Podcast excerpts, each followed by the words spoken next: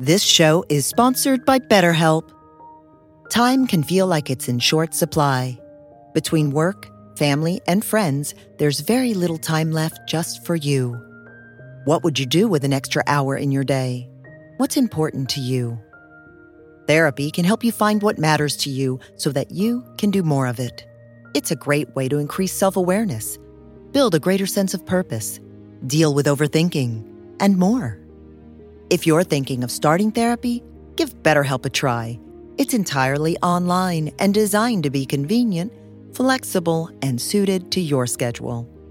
Learn to make time for what makes you happy with BetterHelp.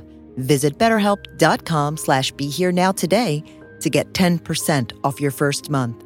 That's BetterHelp, H-E-L-P dot com slash be here now.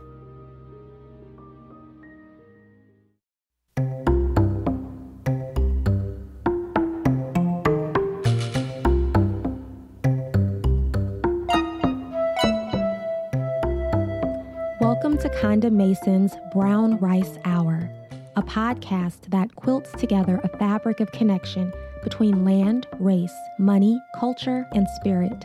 Discover a connection that engages with the most inspiring and cutting edge thought leaders today, pointing toward our collective healing and liberation. If you are interested in supporting the Brown Rice Hour, please visit BeHereNowNetwork.com forward slash Konda.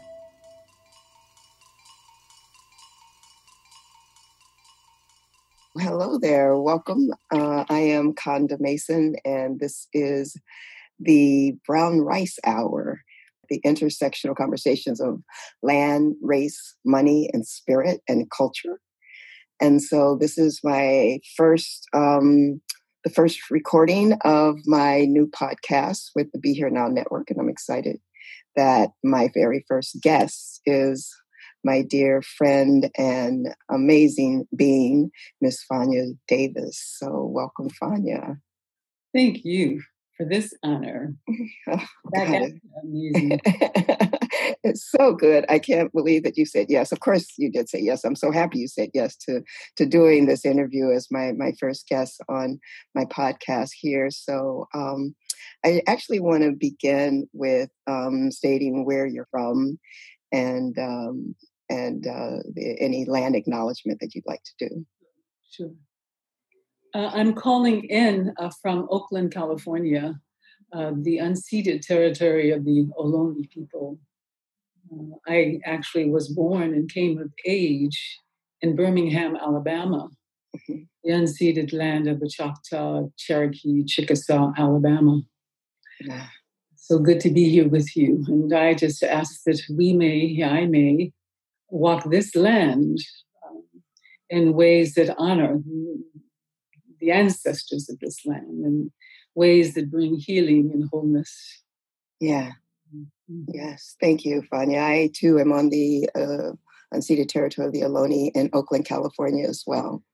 And so um, I'm happy to be on this land with you and in this community with you, and now on this um, podcast with you. So this is good. So I like to begin with, um, you know, opening up sacred space, if that's good with you. And good. So in that opening of sacred space, um, what's important for me is to just take a moment. I actually have a candle here that I will light. Open up sacred space. We have a little you get us candle here. Oh, thank you. Yes, I got a candle. And I have my Palo Santo, Mm. a bit of sage as well. Mhm. And so opening up sacred space and um, taking a moment to go inside for a minute and really being present to our ancestors and really honoring the ancestors um, that whose shoulders we stand on, who have gone through so much, and particularly our African ancestors to um, to survive, to survive the all that it took to get here, the passage, as well as the horrific chattel slavery.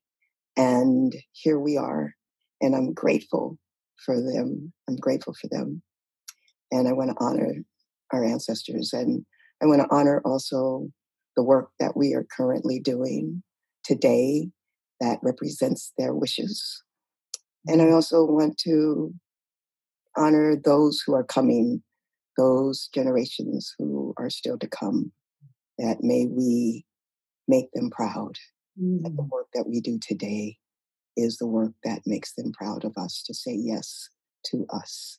So I would like to just thank thank them and thank all of the beings that help us do the work that we do.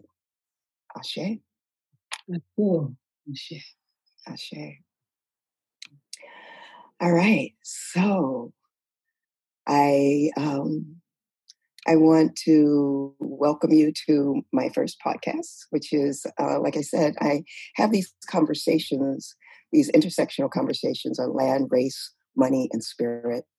And it's just really important subjects for me, how they all intertwine in this country, particularly. I'm, you know, so very, I'm American centric conversations around our history here on this land. And so land is really important when just like we honored the land of, of the indigenous people who stewarded this land first. Um, and and then what has happened with land in this country and how land is also the um, it is what we consider wealth also in this country. It is based on land ownership. And and you know, I, I like taking looks at, at those kinds of conversations and ownership of land in general. Who owns the land really? Um, can we really own land? Um, and then there's of course race has everything to do with um, our this country everything to do with this country as well as uh, racial capitalism and money and money is at the seed of all of it. And underneath all of it is actually our dear spirits, the fact that we are spiritual beings and um, the fact that we are all deeply interconnected mm-hmm. to the land, to the earth, to each other, to all species. And so at the core of everything really is spirit. And yet we forget. And yet we live our lives so absent of spirit. And so um, I want to presence. Some conversations will be about different parts of that, those those that intersectional conversation. And um, with you, we're going to see where we go. We definitely will be about. Um, well, we'll see where we go. We'll see where we go. Yeah. And um, and you you you actually you know you have so much information and knowledge in all of those areas, and so I'm sure we'll touch on some of all of it. So I just want to thank you for coming. So let me introduce you to the people here who are who are watching or listening to this podcast. So Fania E. Davis, um, I'm going to read your bio if that's okay. Mm-hmm. I I forgot to get my Palo Santo. Oh, so okay. The bio. You'll go I'm to your Palo Santo. So I can burn it as an offering. Great. Very good. Very good. Okay. So I'm going to, she's going to get her Palo Santo, which is again, this is what this is, and I am burning my Palo Santo. It is a Palo Santo is sacred stick, is what it stands for in Spanish, and it is a um, it is a cleansing and it cleans the, the space and um, really it's like what we think of or what we use often as sage in this country. So a little bit about um, Fania Davis. Fania is a leading national voice on restorative justice, and she is a longtime social justice act- activist, a civil rights trial attorney, a writer, restorative justice practitioner, an educator with a PhD in Indigenous knowledge. So, coming of age, as she said, in Birmingham, Alabama, during the social ferment of the civil rights era, the murder of two close childhood friends, in the 1963 Sunday school bombing, which hopefully all of you have heard about, it crystallized within Fania a passionate commitment to social transformation. For the next decades, she was active in the civil rights, Black liberation, women's, prisoners, peace, anti racial violence, economic justice, and anti apartheid movements. Studying with African indigenous healers crystallized Fania's search for a healing justice, ultimately leading her to serve as founder, director of Restorative Justice of Oakland Youth, RJOY, which is the, is the acronym RJOY, and co founding board member of the National Association of Community and Restorative Justice. Her numerous honors include the Ubuntu Award for Service to Humanity, the Dennis Maloney Award for Excellent, Excellence in Youth Restorative Justice, the Black Feminist Shapeshifters and Waymakers Award, the Tikkun Repair the World Award, the Ella Baker Joe Baker Human Rights Award, the Bioneers Changemaker Award, the Lafarge Social Justice Award, and the Ebony Power 100 Award. The Los Angeles Times named Fania a new civil rights leader of the 21st century. Fania, who resides in Oakland, California, she writes and speaks internationally on restorative justice, racial justice, truth processes, and indigeneity. That's my friend, Fania Davis. Mm. Just amazing, amazing. What a history, what a life you've had, and that you have crafted, and with all the many passions that you have, a PhD in Indigenous knowledge. it's incredible. I um, I, I want to ask you one first question that you don't know that I'm going to ask you, and it's a, it was a question that I I like to ask. I'm going to ask my my my guests, and that is, what as a child, because this is the brown rice hour, right? And I I love food. Food. I, I'm a foodie, and I like to ask about food. And I want to ask, as a child, what was your comfort food, and who prepared it? Oh, I love that question. Before I answer it, I just want to show you. I didn't use my Palo Santo. Oh, okay. I, um, impepo. Impepo. It's used in the Zulu tradition in ah. Africa to invite the ancestors. Ah, beautiful, beautiful. Thank you. Mm-hmm. Um, so, what was your comfort food, and who prepared it? My comfort food. I love grits. Uh, and we would have grits every morning for breakfast.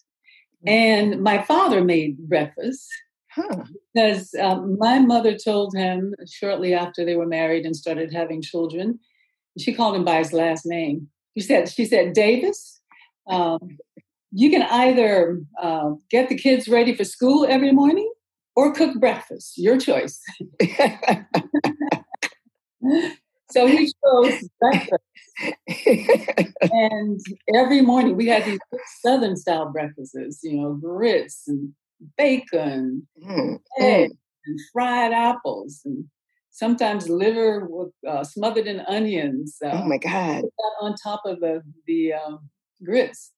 Mm. I love grits. My sister Angela hated grits. She hates grits? She hated grits. No. I love them. Oh God, I love them. I used to say, I love grits so much that I'm made out of grits. that was that was my Okay, favorite. okay, okay. Question. Were they sweet grits or not? Oh no. They were just good. Good. Oh, I yeah. know. I can't stand it when people put sugar on grits.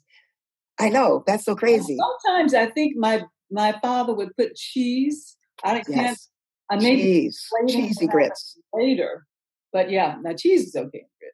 Yeah, yeah. Grits was a big one. As a matter of fact, yesterday morning, my sister made me grits, mm-hmm. cheesy grits. This we use, of course, non-dairy cheese now because I'm vegan. And I was sitting here at, at, on a Zoom call, and she brought me a plate of grits, and it was just oh, so good. I am so happy to hear that that grits was it, and it was your dad. My dad. Yeah. Oh, yeah, that is the best breakfasts every morning. Every morning. Sit down at the table. I have uh, three other siblings. There are four of us, so we would all sit down before going to, to work in school. My uh-huh. mother was a school teacher. Okay. Yeah. And your dad, what did he do? My dad um, was a teacher originally, but um, he ended up becoming an entrepreneur he owned an auto parts store, a parking lot, and a um, gas station uh, right in what's now known as the Civil Rights District, just a block away from the 16th Street Baptist Church in Birmingham.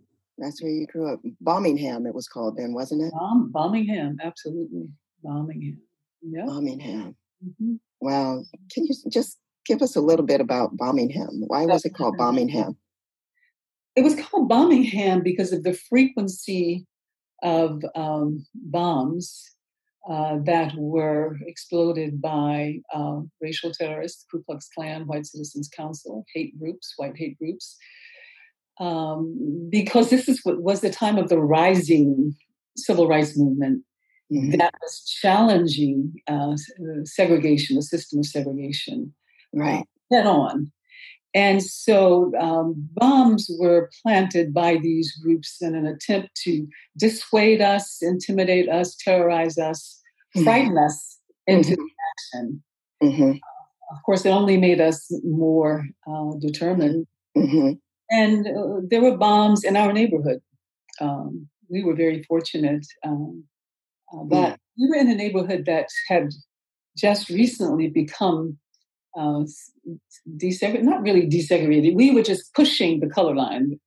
The mm-hmm. neighborhood was still segregated, but uh, just across the street, Center Street, mm-hmm. which is one of the streets that we live on, lived mm-hmm. on, um, the white community began.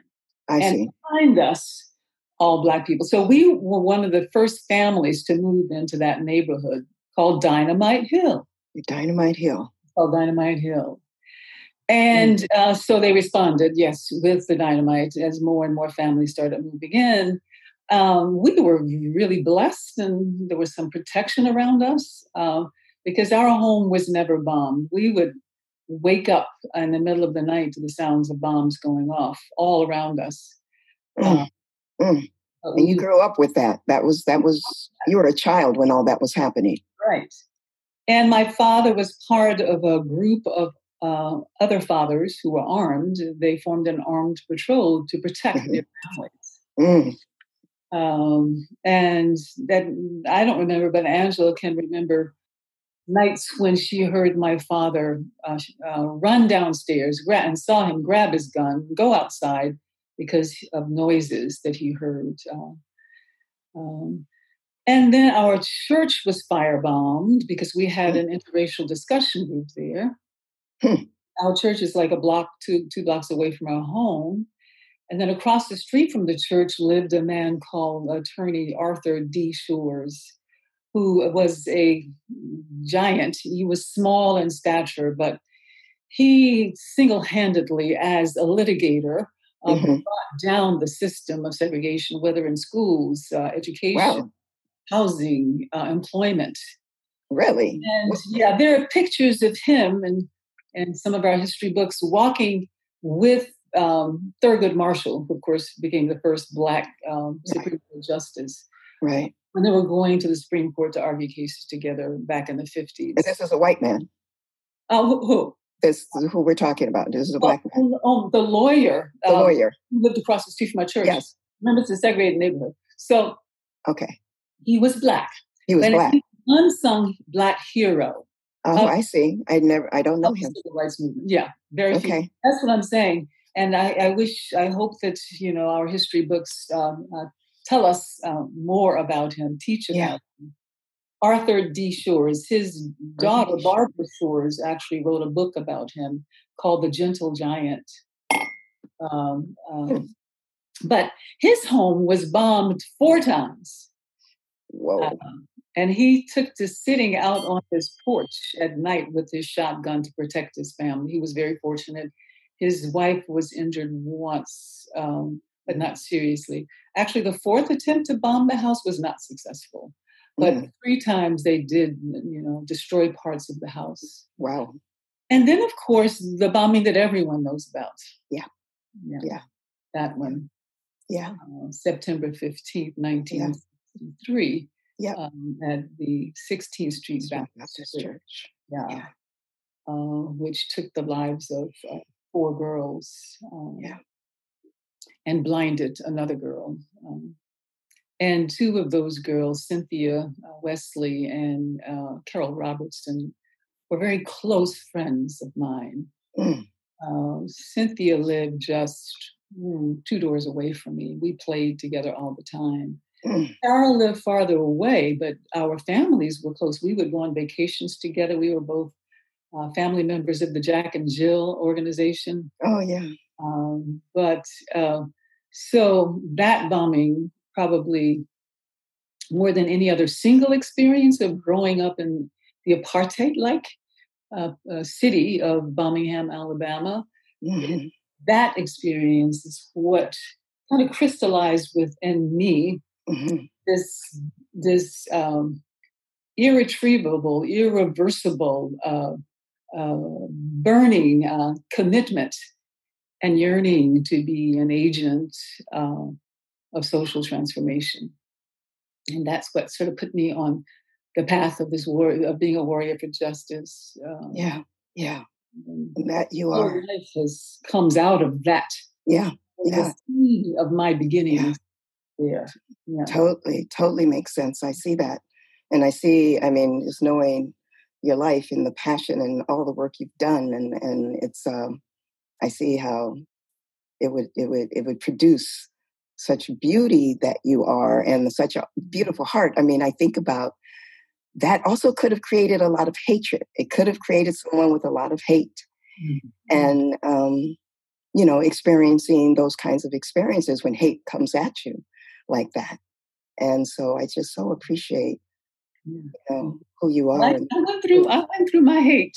You know, i'm I, sure you did I did. I i'm sure you did i'm Yeah. sure you did so you know this reminds me i want to really um, jump to talking about your book i i love your book and it's called the little book of race and restorative justice black lives healing and u.s social transformation Mm. that book is um, it's a little book and i thought i had it up on me but i was reading it in my in the other room so i don't have it on me i wanted to show it. Um, it is i love every every every page every word on it and and where you um, take us with um, the idea of what justice could look like you know? And so if there's and you have this frame around the warrior and the healer and i love that frame and so i would love if you could talk a little bit about the book and that framing that you use Sure. Um, yeah, the framing. I'll talk about the framing first, maybe. okay Um, yeah, coming out of those apartheid-like conditions, as I said earlier, in the South, and losing two of my closest friends uh, to racial terror, and then just a few years later, uh, almost being killed by the police. Myself and my husband. My husband was actually um, seriously wounded by police. Uh, this was at a, at a time when we were working with the Black Panther Party. Mhm. The police essentially invaded our apartment and and um, pulled out guns. And my husband pulled out went to pull out his gun in self defense, and they um, immediately shot at him.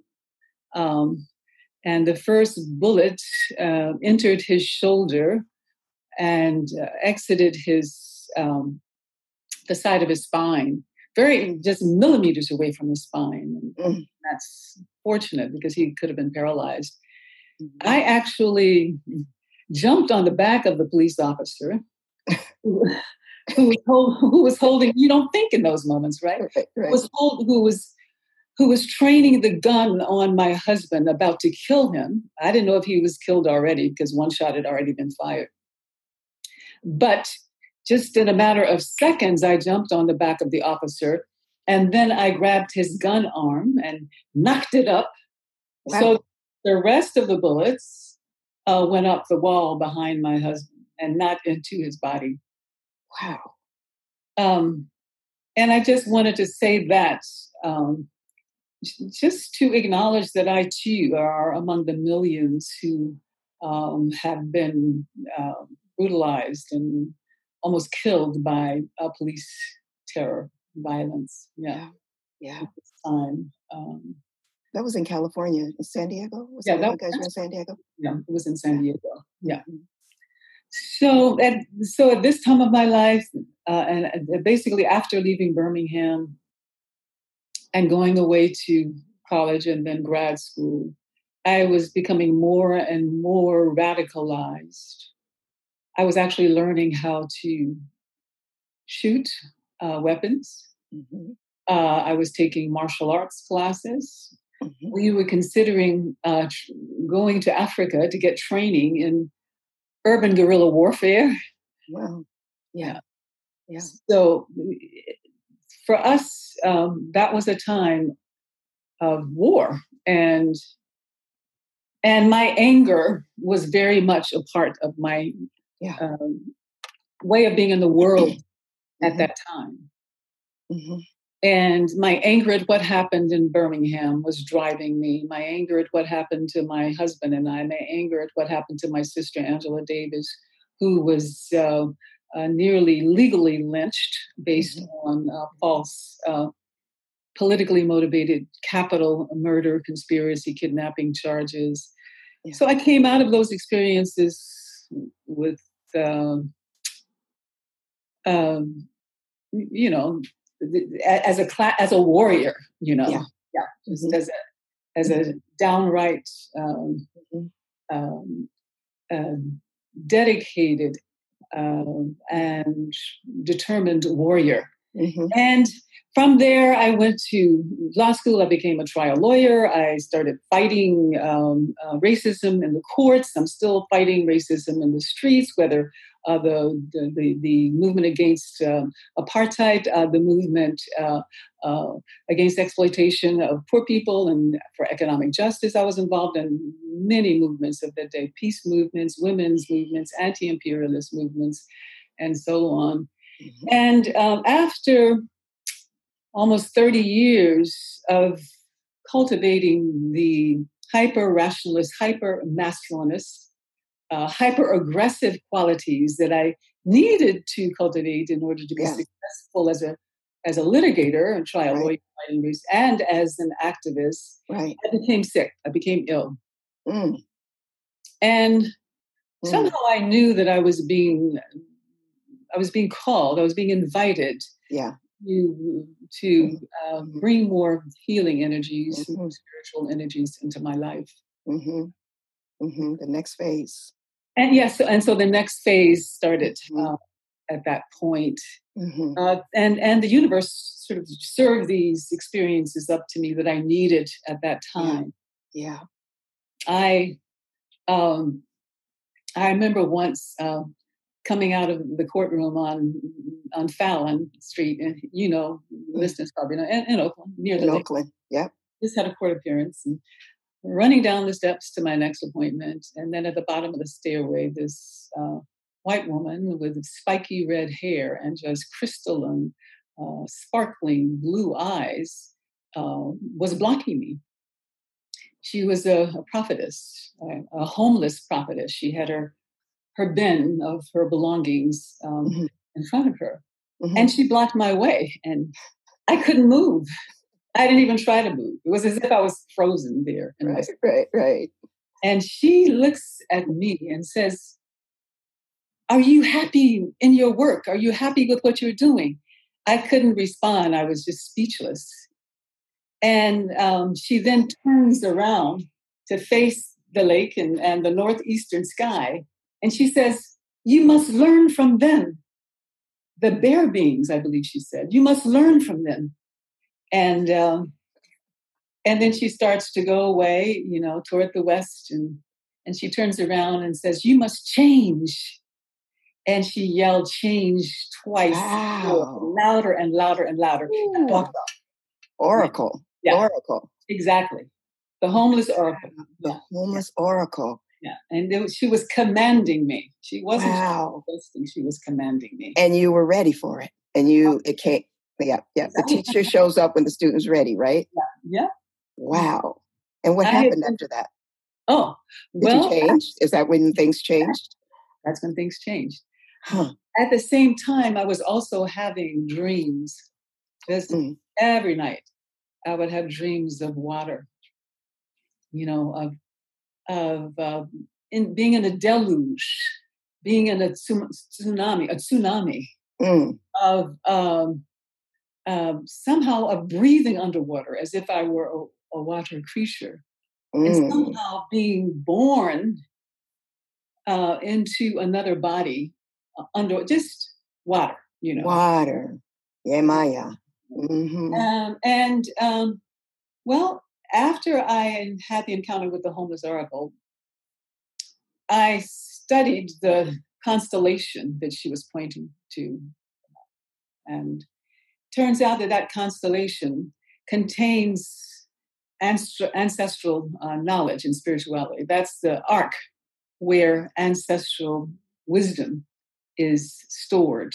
hmm So I knew that I was being called to um, to become closer to my ancestors. You know, to engage in a spirituality that is an ancestral spirituality. At that time, I had been uh, meditating and and studying uh, Hinduism and, and and studying yoga and meditating at the ashram, uh, the Siddha Yoga ashram. Oh, Siddha Yoga. Yeah. Yeah. Yeah, yeah.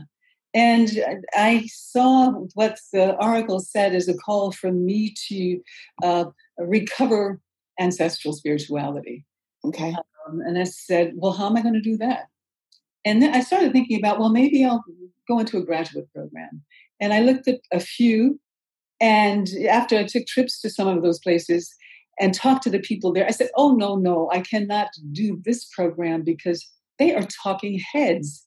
Mm, mm, mm. are not Not embodied. hmm I need embodied knowledge.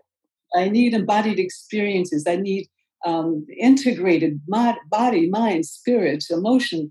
I need to learn and relearn in these ways and not perpetuate the same old uh, Right. fragmented and splitting Right. in the world. That's what's getting me sick. Right. So I was a little discouraged, you know, about programs, uh, graduate programs, until my yoga teacher said uh, that he was doing a workshop on spirituality and science. And I said, "Oh, really? That sounds in- interesting. Where?" He said it's CIIS, Mm, Integral Studies. right. And so uh, I went there and found a program called Recovery of Indigenous Knowledge, Mm, beautiful. and, and a PhD program that allowed me to Okay. learn from uh, traditional elders and traditional healers from all over the world hmm allowed me to actually spend um, six months all at once um, apprenticing with um, a South African a great healer, uh, Busa Mazulu Fredo Mutwa, who has now um, made his way to the ancestors just recently. in Okay. Yeah. Okay. So, so all of this is the culmination of this warrior and healer, and that's the frame of the book. Yes. All the warrior, the warrior energy that you live, and the healer energy coming together. Yes. Yes. Mhm. When I um, finished my apprenticeship um, as a healer myself uh, with Vusamazulu Credo Mutwa Mhm. and came home, I was very disappointed that I could not find any uh, remunerative work, work that would pay me Mm. uh, in the field of healing, you know. Mhm. Yeah. Okay. And um, so I ended up kicking and screaming, going back into the practice of law. Oh, you did. Okay, but different. It must have been different. It was different. It Uh, had to be different. You were yeah. different. Yeah, yeah.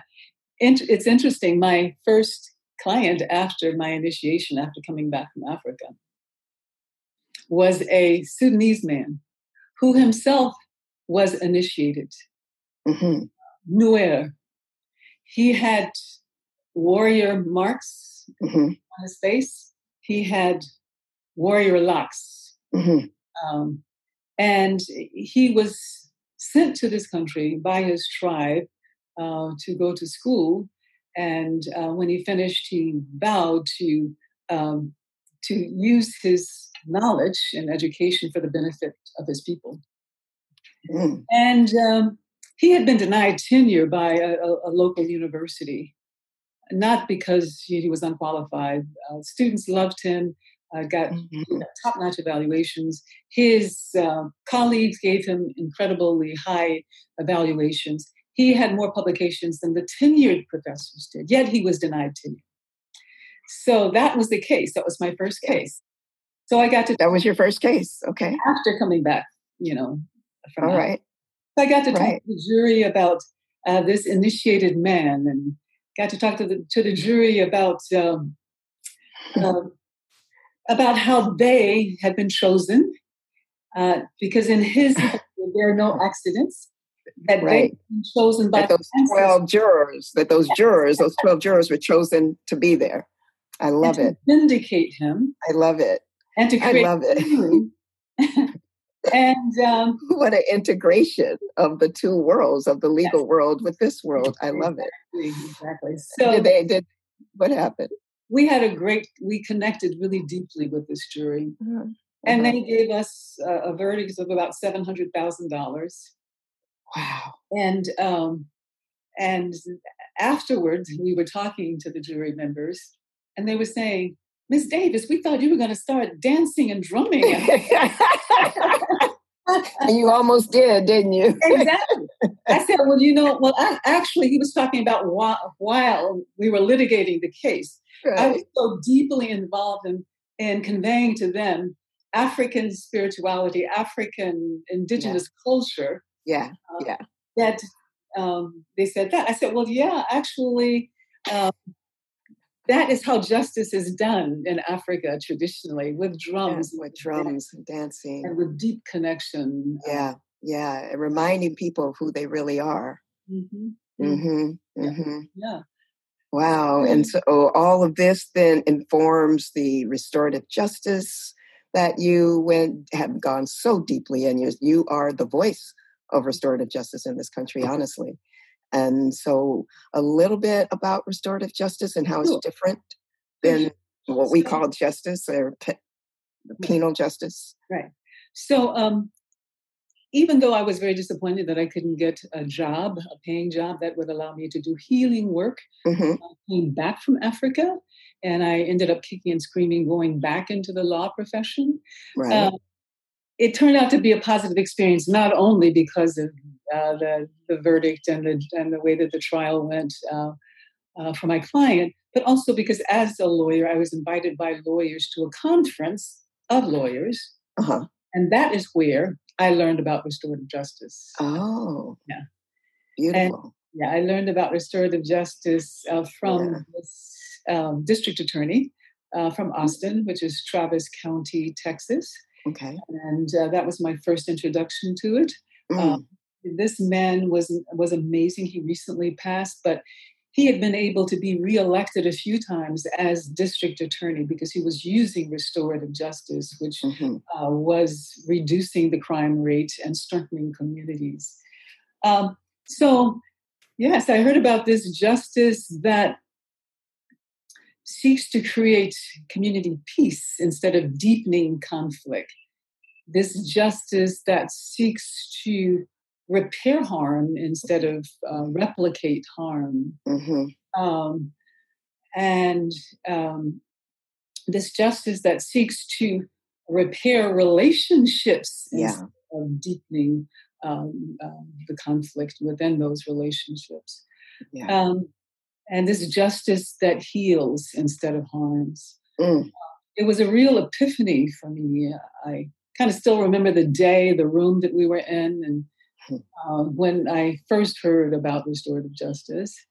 And it was an epiphany for me because I felt finally I can be both warrior and healer because mm. I was having difficulty around that time being seeing that they were not irreconcilable opposites. You know, we in our culture, we're very binary. Something is one thing or another. It's right. Good or bad, right or wrong. That's right. That's right. Paradox is not good. Our minds don't hold both. We don't, we don't hold the. We don't hold it. Yeah, we don't hold mm-hmm. opposites very well. That's right. We can't, we can't, harmonize them in our mind. Yeah. Which, you know, reflects a sort of fragmented way of experiencing the world, of being mm. But learning about restorative justice uh, allowed me to be both. Um, and I felt whole. I felt mm. integrated. I could be both of the, these things at once. Mm. You know, I went through a period when I was in the movement, you know, like with Marxists and and and revolutionaries. Even mm-hmm. though I was feeling this tug, this pull toward meditation, mm-hmm. mm-hmm. spirituality, I hit it. I would do it, but I would I would do it undercover. I would be in the closet with it. you didn't want your revolutionary brothers and sisters think that you were weak or anything like that, right? She's metaphysical. She's not real. Um, and uh, then when I was around really spiritual people, right, it was yeah, right, political. So right. So in this moment, when I heard about restorative justice, it, it allowed me Both. to yeah. Mm-hmm. And I was so excited that I just devoured every book I could find. I talked mm. to all of the, the writers and the leaders in the restorative justice movement. I went to conferences, including a conference in, um, in Colombia, mm-hmm. in Cali, Colombia, mm-hmm. where Bishop Desmond Tutu was the oh. Okay. And and the, the conference was about using restorative justice to bring peace to Colombia, which mm time was just wrecked and divided by mm. uh, gang warfare and and mm. that, and not not gang warfare, just massive yeah. uh, drug, you know, yeah. drug conflict. Now, is this post apartheid or? Yeah, this is post apartheid. Post apartheid. And, and, so this was in the early. This was maybe, oh gosh, uh, early two thousands, maybe very early. Oh, okay, okay, okay. Mm-hmm. And there were other people there from the Truth and Reconciliation Commission. Okay. Oh, good. Okay. South Africa make its transition from apartheid uh, to democracy. Well, you know, I don't say democracy, I'd say Western style democracy. It made its transition from part, apartheid to Western style democracy through the Truth and Reconciliation process, which mm-hmm. had a lot of flaws in many ways. Yeah. Uh, but one thing for sure it did and that was it allowed South Africa to make that transition yes. uh, apartheid uh, yes. without oceans of blood, without a civil war, because that was what was feared. And it Absolutely. kind of enabled the spirit of healing, the spirit of Ubuntu, um, yes. um, the spirit of forgiveness in the nation yeah. under yeah. Uh, yeah. yeah, it wasn't perfect, but it was absolutely. I can't even imagine had the T or the Truth and Reconciliation Commission not happened what would have happened in that country. It's, it's hard to imagine. Yeah. So that's well, I was, yeah. I was really honored to meet people who were involved in that commission, and of course, yeah. to meet um, Archbishop Des- Desmond Tutu. Yeah. And I was I was do I was doubly blessed because mm-hmm. um, on the way back home from Cali, Colombia, I think we had to stop through Atlanta or or Los Angeles. I can't remember. And we had a, a long delay Mm-hmm. And somehow, after getting off the plane, I ended up, you know, I saw um, Archbishop Desmond Tutu walking beside me in the airport. Four, four, more hours before the plane to where it was. He happened to be going to the place. And he, and he says, "Come on with me." And he invited me into the, you know, the the, the lounge. Um, yes, yes, yes uh, for premium passengers. And, and, we just had a nice chat for a couple of hours. Oh, wow. What a blessing. That's amazing. Blessing, what, what a beautiful being. What a beautiful being. Yeah. Have you seen that picture of him and the Dalai Lama? Oh God, yes. Yes, yes. I have the book. Do you have you you seen the book that they did together? I haven't seen the book. I must. Oh get... yes, I have it. I should. It's in my bookcase. It's it's incredible. It's really wonderful. Talking about joy is in the title. I can't remember the name of it, but yeah, yeah. yeah. it's just amazing. So then, from all of that, restorative justice just became a part of your of you, and you became a part of it. It was yeah. just like fish to water. Mm-hmm. Yeah, I was very inspired by the possibilities mm. of, of justice and healing. Yeah uh, through restorative justice processes. Well, you know, what you've done here in Oakland, I have to say, with um, restorative justice for Oakland youth and uh, our joy, it's just been just unprecedented, phenomenal. Um, what is happening here in Oakland and how it's being used in our public schools. It's uh, it's an incredible success because that is who we are. I mean, this this penal way of dealing with harm is mm-hmm. absolutely ridiculous. It's mm-hmm. like, let me harm you for the harm that you've done. And harm upon harm upon harm does not bring peace, does not bring anything but more harm and more hate. And so, what you have been bringing with restorative justice in Oakland has just been really, really tremendous, Fania. Thank you for all that you've been doing. You know, I'm I'm also really curious, just kind of jumping to where we are right now.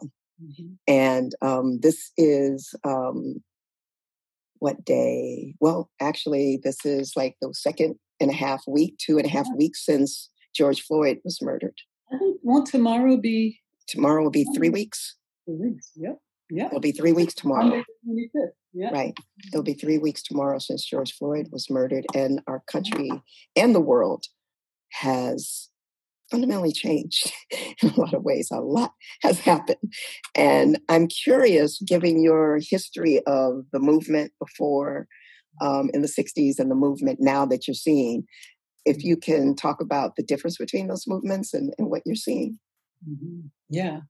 Well, well, first of all, Konda, I cannot believe, you know, what we're seeing today. And it's the changes, the possibilities, the things that are happening now. I just, yeah, wouldn't have imagined, you know. Yeah. And the poss- yeah, the possibility for transformation is um, so present, so present in this. I know, right? It's palpable. Yeah. Yes. Really, really, really excited.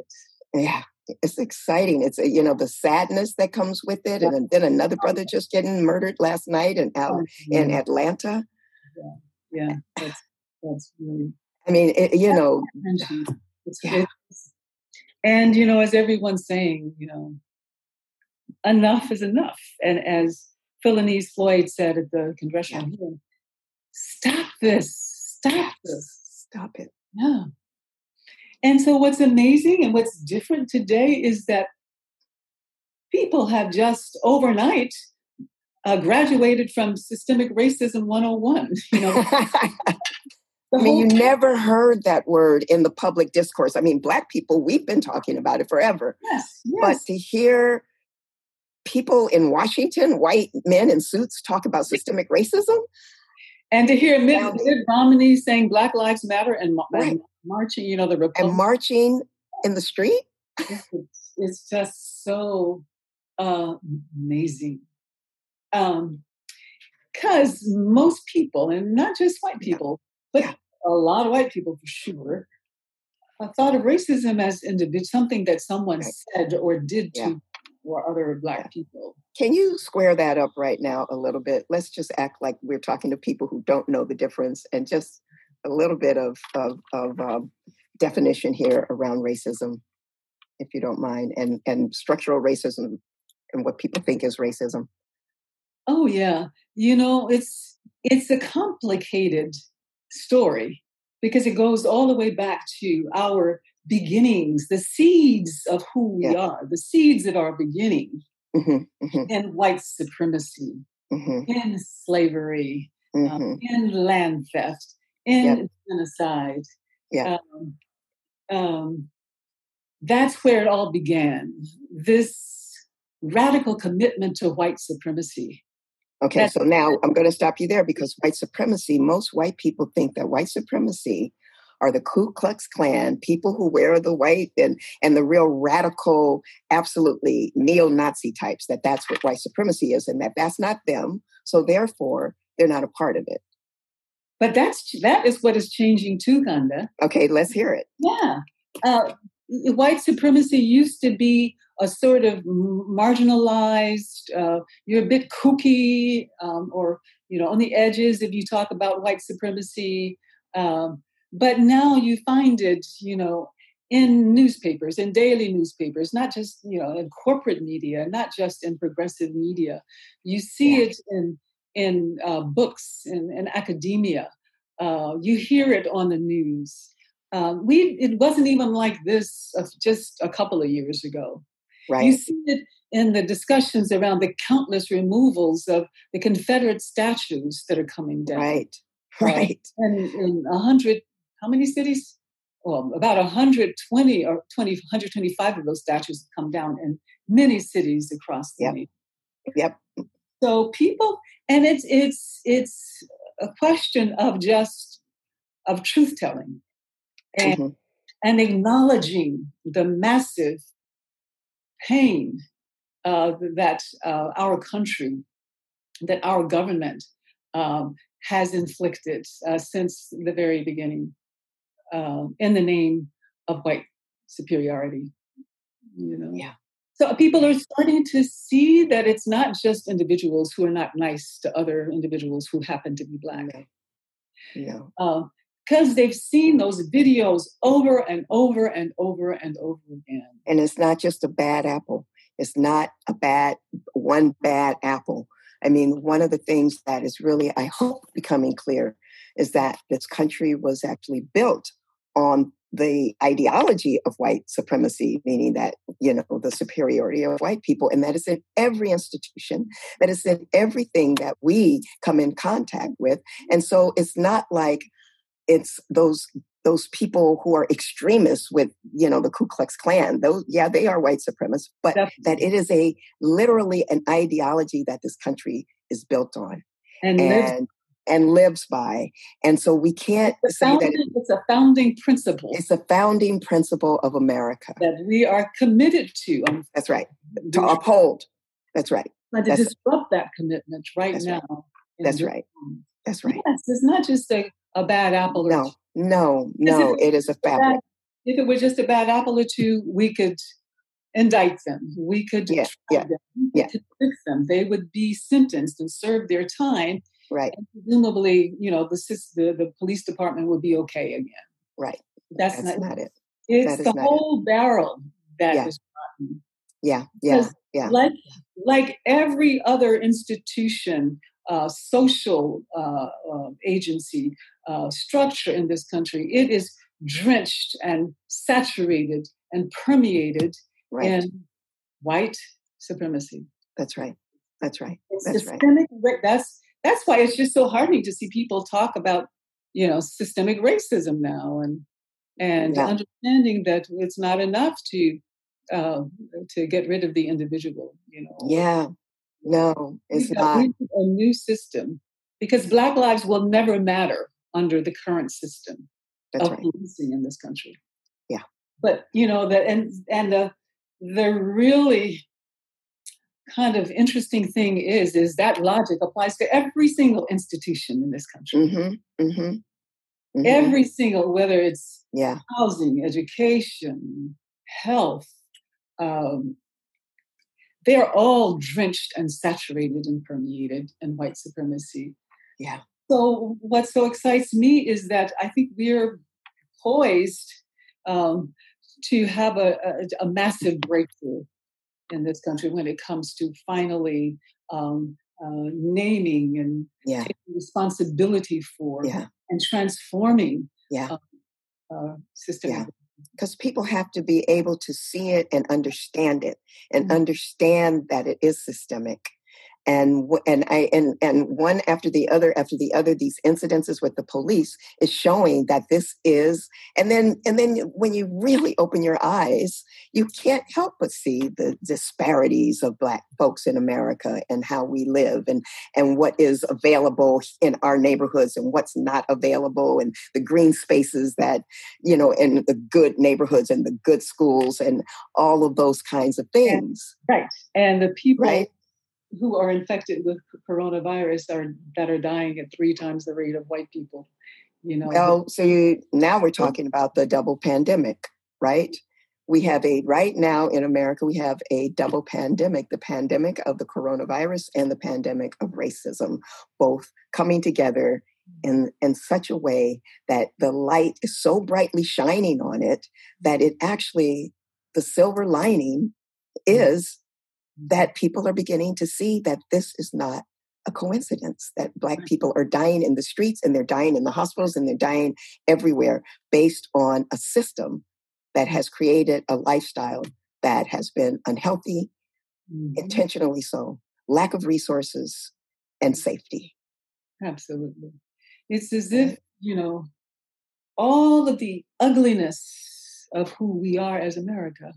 Yeah. That has 401 years been buried, you know, yeah. but is festering, um, yeah. infected. Coronavirus glances it.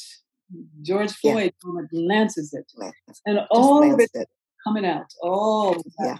all those toxins, you know. Yeah. Um, you, yeah, that's exactly what's happening, and it's an um, incredible time in history right now in U.S. history. I want to I want to jump to because we're going to have to start going towards wrapping soon, but I really want to jump to all that's happening in the streets. The young people keep staying out there as long as you can. I love that they're out there, that this is happening, and what is missing in terms of we're hearing about systemic racism, we're hearing about um, white supremacy, we're hearing about all these these concepts that we just mentioned that people need to know about. What about the healing? Yeah, yeah, we're not hearing about that um, we're not. as much.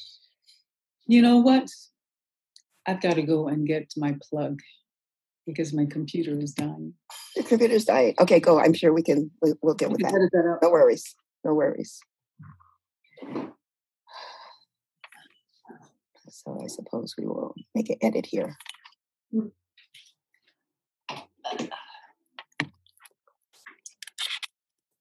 Okay. Sorry about that. I thought I had I had like 70, 70. No worries. No, worries. All good. Mm-hmm. I'm glad you did that. So tell me, yeah, about the healing that seems to be. Yeah, right. Yeah. Um, yeah, about the healing. We haven't heard so much about that. Um, you know, we've yeah. we've seen the.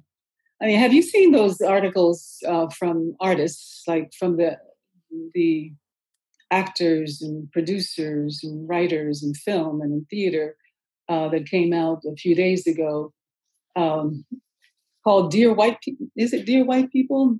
Something mm. like. That. I haven't seen it. Dear White American Theater. That's oh no! Oh gosh! Mm-mm. And it's um, it is a letter that does truth telling. Okay many of us know about what systemic racism looks like in our universities, what it looks like in our schools with the school to prison pipeline, racial disparities and discipline. We know what it looks like in corporate America with the glass ceiling for Black people and with corporate, with racial harassment, you know. Um, we've seen the inner workings of systemic racism in so many settings. Mm-hmm. Um, but not in theater we haven't hmm. we, there's not been a public expose hmm. of interesting racism and right. i didn't even realize it until i read this letter signed by 500 you, will know most of the artists names mostly black you know the, the leading actors writers and producers producers of black film and, and black theater and um, it just one by one lists all the ways in which white American theater mm-hmm. uh, dismisses Black humanity. Uh, uh, mm-hmm. Some cases even pathologizes Black stereotypes of mm-hmm. Black actors and artists, just right. in very specific ways. Okay, they must recount about twenty ways in which white American theater has been doing this, right, for, for, for decades. 500 people signed it. The next morning, after it was dropped on social media, 50,000 had signed it. Wow. And now we're seeing statements from theaters in California, from theaters uh, in, in, in, Northern California mm-hmm. um, that are very similar. It's kind of a Me Too moment. A lot of okay. anger, a lot of anger is coming out. Okay, okay, okay. Um, we're seeing that. And that has to, before we can, the wound can heal, it's got to be glanced. That com- that's right. That's right. That's right. Fester. Um, and so, I mean, that's part of the healing. It can be part yeah. of the healing process. Yeah. Um, but I think the first mention I've seen of healing in any major uh, uh, media outlet is the statement that came out by the um, Minnesota City Council, um, who talks about how you know they they're going to when they're asked, you know, how are you going to defund the police? Because the city council has decided it is going to right. defund the police. Um, right. And then when asked by the media, how are you going to do that? And they said, we don't know. Right. But the community, know. but the community knows. The community and we knows. are going to, the people who are most directly impacted by this, they know. And mm-hmm. we're we are going to create a space where they can envision mm-hmm. a new future mm-hmm. uh, of, of, of, public safety where mm-hmm. Black Lives Matter. Mm-hmm. We're going to go to them. And one city council member said a few days ago that they were going to use the truth and reconciliation process um, mm-hmm. uh, to elicit that mm-hmm. wisdom um, uh, from the ground, from the community. From the ground up, yeah. Uh-huh. And then they um, issued this uh, city council resolution just very recently, maybe Friday. Mm-hmm. And it talks about this process, this, this truth process that they want to begin. And she mentions, or they mention healing. They said Good. they're, yeah, Good. will center healing and reconciliation. Good. That's a statement. And then it says further down in the resolution that they will invite healers yeah. and elders and yeah. and actors to be part of this envisioning process, this mm-hmm. process mm-hmm. of of, um, of calling forth a new future. Mm-hmm. Mm-hmm. So I was very heartened by that. That is really beautiful to hear, mm-hmm. because you know ultimately, Fania, we have this planet together Mm-hmm. Right? We live on this planet that is ailing so much, mm-hmm. that is, um, you know, that is human made, as we know the all the, the problems that we have, and and ultimately, ultimately, we our liberation is tied together. It's not like you know we're on a sinking boat and I'm going to be saved and you're not. I mean, we are in it together, and so our liberation is tied, all of us and we're deeply interconnected. I mean, I think that if if people didn't understand how deeply interconnected we are uh, into the coronavirus, when you know someone in Wuhan coughs and mm-hmm. it fills up the hospitals in San Francisco, right? We are absolutely deeply interconnected on this planet Earth mm-hmm. with each other, with all species, with the planet. And we have got to find a way of peace, a way of honoring all lives. And it begins right now in America with All Lives Matter. Mm-hmm. That is the meme, and it's so important for people to understand that. This is mm-hmm. so important because it hasn't, because Black lives have not mattered. Mm-hmm. They have not mattered. They're not valued. Our bodies are not valued like white bodies are.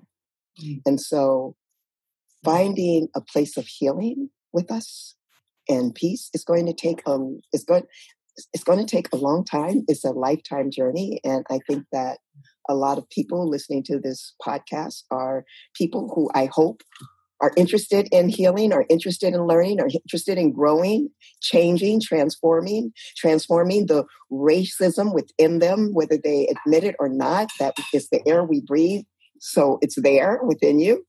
Mm-hmm. And and what does it take to transform that? And how do we, as Black people and Brown people and white people and Asian American people and Indigenous people, live harmoniously on this planet and in this country? Is it possible? Mm-hmm. Is it possible? Do you think it's possible? I do. I do. Um, it's a long road ahead, you know. Um, it's a long road. It's a long road. And, you know, uh, what's going on now in Minnesota with this new, this process of envisioning the future? Yeah. A future uh, way of ensuring public safety where Black Lives Matter. Because we know Black Lives Matter, all lives matter. I mean, like you said once when we talked um, about reparations, yeah. reparations is yeah. um, what we need to do. Now, how did you put it? Reparations means doing stuff that shows that we love Black people. I don't. How did yes. you put it in? yeah, I talk about well, we want to create an infrastructure and economy that loves Black and Brown people. That's, that's what we want. And a society was, and an economy that loves Black and Brown people. Yes, yeah, I love that. Because if it loves Black and Brown people, then it loves everybody. Everybody. Then it and loves everybody. Love the earth. That's, that's right. Then it loves the earth. Exactly. Mm-hmm. So that's what we are working towards. And yeah, and we're working toward that. And you know, one thing, and I guess this is why I'm so attracted to restorative justice. Mm-hmm. In order to get to that end product mm-hmm. of a world whose economic, um, mm-hmm. education, health, housing system, yeah, love Black people, yeah. In order to get to that end point where all of those systems um, make Black Lives Matter. Yeah. Um, in order to get to that end point where everyone's needs are met and we acknowledge the bound, the bonds of our inherent relatedness. Mm-hmm, mm-hmm, uh, mm-hmm. We are seen, we are mm-hmm. heard, we feel a sense of purpose, a sense of mm-hmm. belonging. We thrive.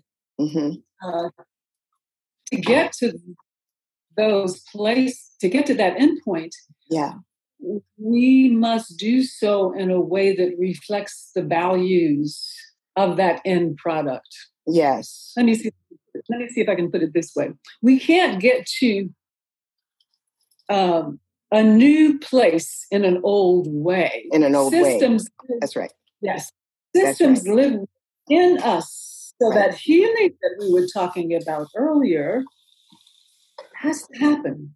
Yeah. If we are truly going to bring forth um, institutions where Black Lives Matter, systems. That's right.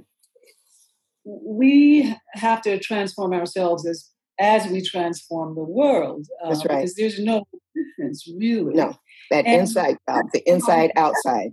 Exactly. Mm-hmm. That's why I'm hoping that the process in Minnesota mm-hmm. uh, will not only be focused on coming up with a vision for a new mm-hmm. Mm-hmm. of assuring public safety. Right. But I'm hoping that that vision uh, is engendered through a process where people yeah. are transforming themselves yeah. to reflect the values of that of the future. Yeah, I I I agree, and I think that um, that that is absolutely absolutely necessary and possible. I want it to be. I, I, I want a world where when you had to be in the closet with your meditation and, and your yoga and your spiritual practice and be a warrior and, and outwardly, may that not that dichotomy never have to happen again. May yes. that come together so that this generation and and being black woman led this black uh, this movement for black lives has been black woman led which has hope for me that it will actually come to that healing place and bring together all that we are internally with the external and that white people black people brown people that we will all be able to see that we have to develop a heart mind we have to develop and rid ourselves of all the junk that has been that we were born into and that we have watered and cultivated mm-hmm. all the all the isms that we can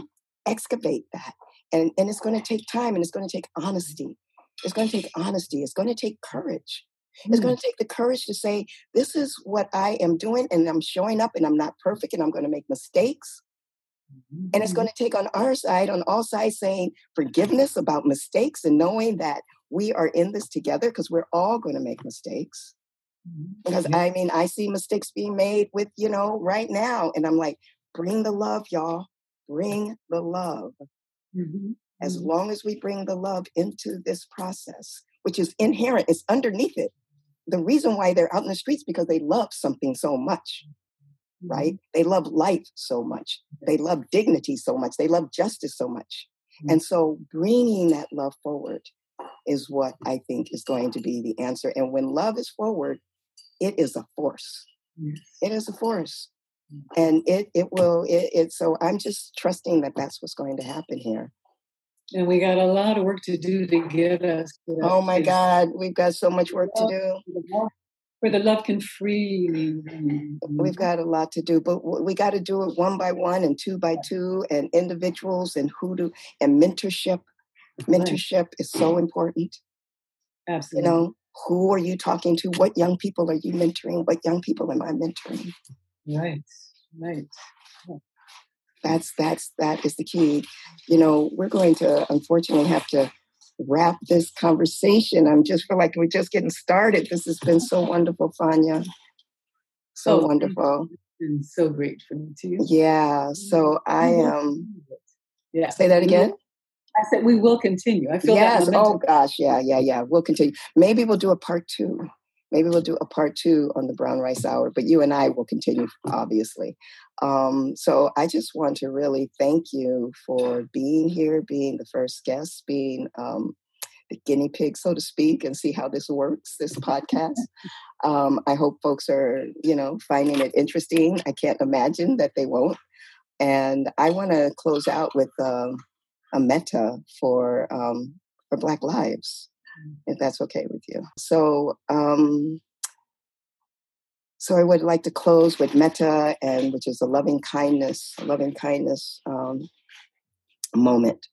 And so, and this is one is specifically for Black lives right now. And um, so, may all Black lives be safe and protected and resourced abundantly with housing and healthy food to eat and clean water to drink and the health care that is needed. Mm, mm-hmm. And may every Black mother's child be valued equally as every white mother's child mm. and provided with the same love and care and resources to live their lives fully. Mm-hmm. And may the delusion of white supremacy be laid to rest. Mm. And may all beings live in the understanding that we are deeply interconnected to each other and to the earth and to all species. And may all beings be free from suffering and the causes of suffering. And may Black lives matter. Ashe. Ashe. Wow. Powerful. My favorite mettas thus far. Thank you. Thank you so much. Thank you so much, Fania, for joining me.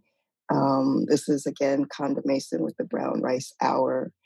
And I'm happy to be on this podcast now, having conversations at the intersection of land, race, money, spirit, and culture. And we hope to see you again. Thank you.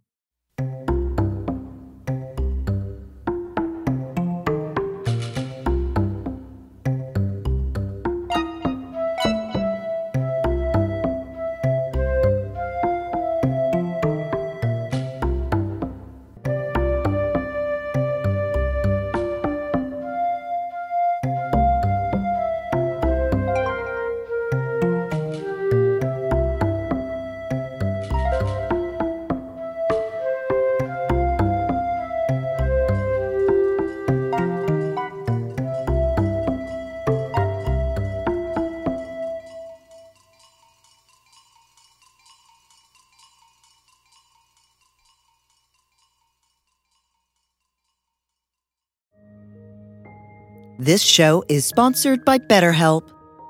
Time can feel like it's in short supply. Between work, family, and friends, there's very little time left just for you.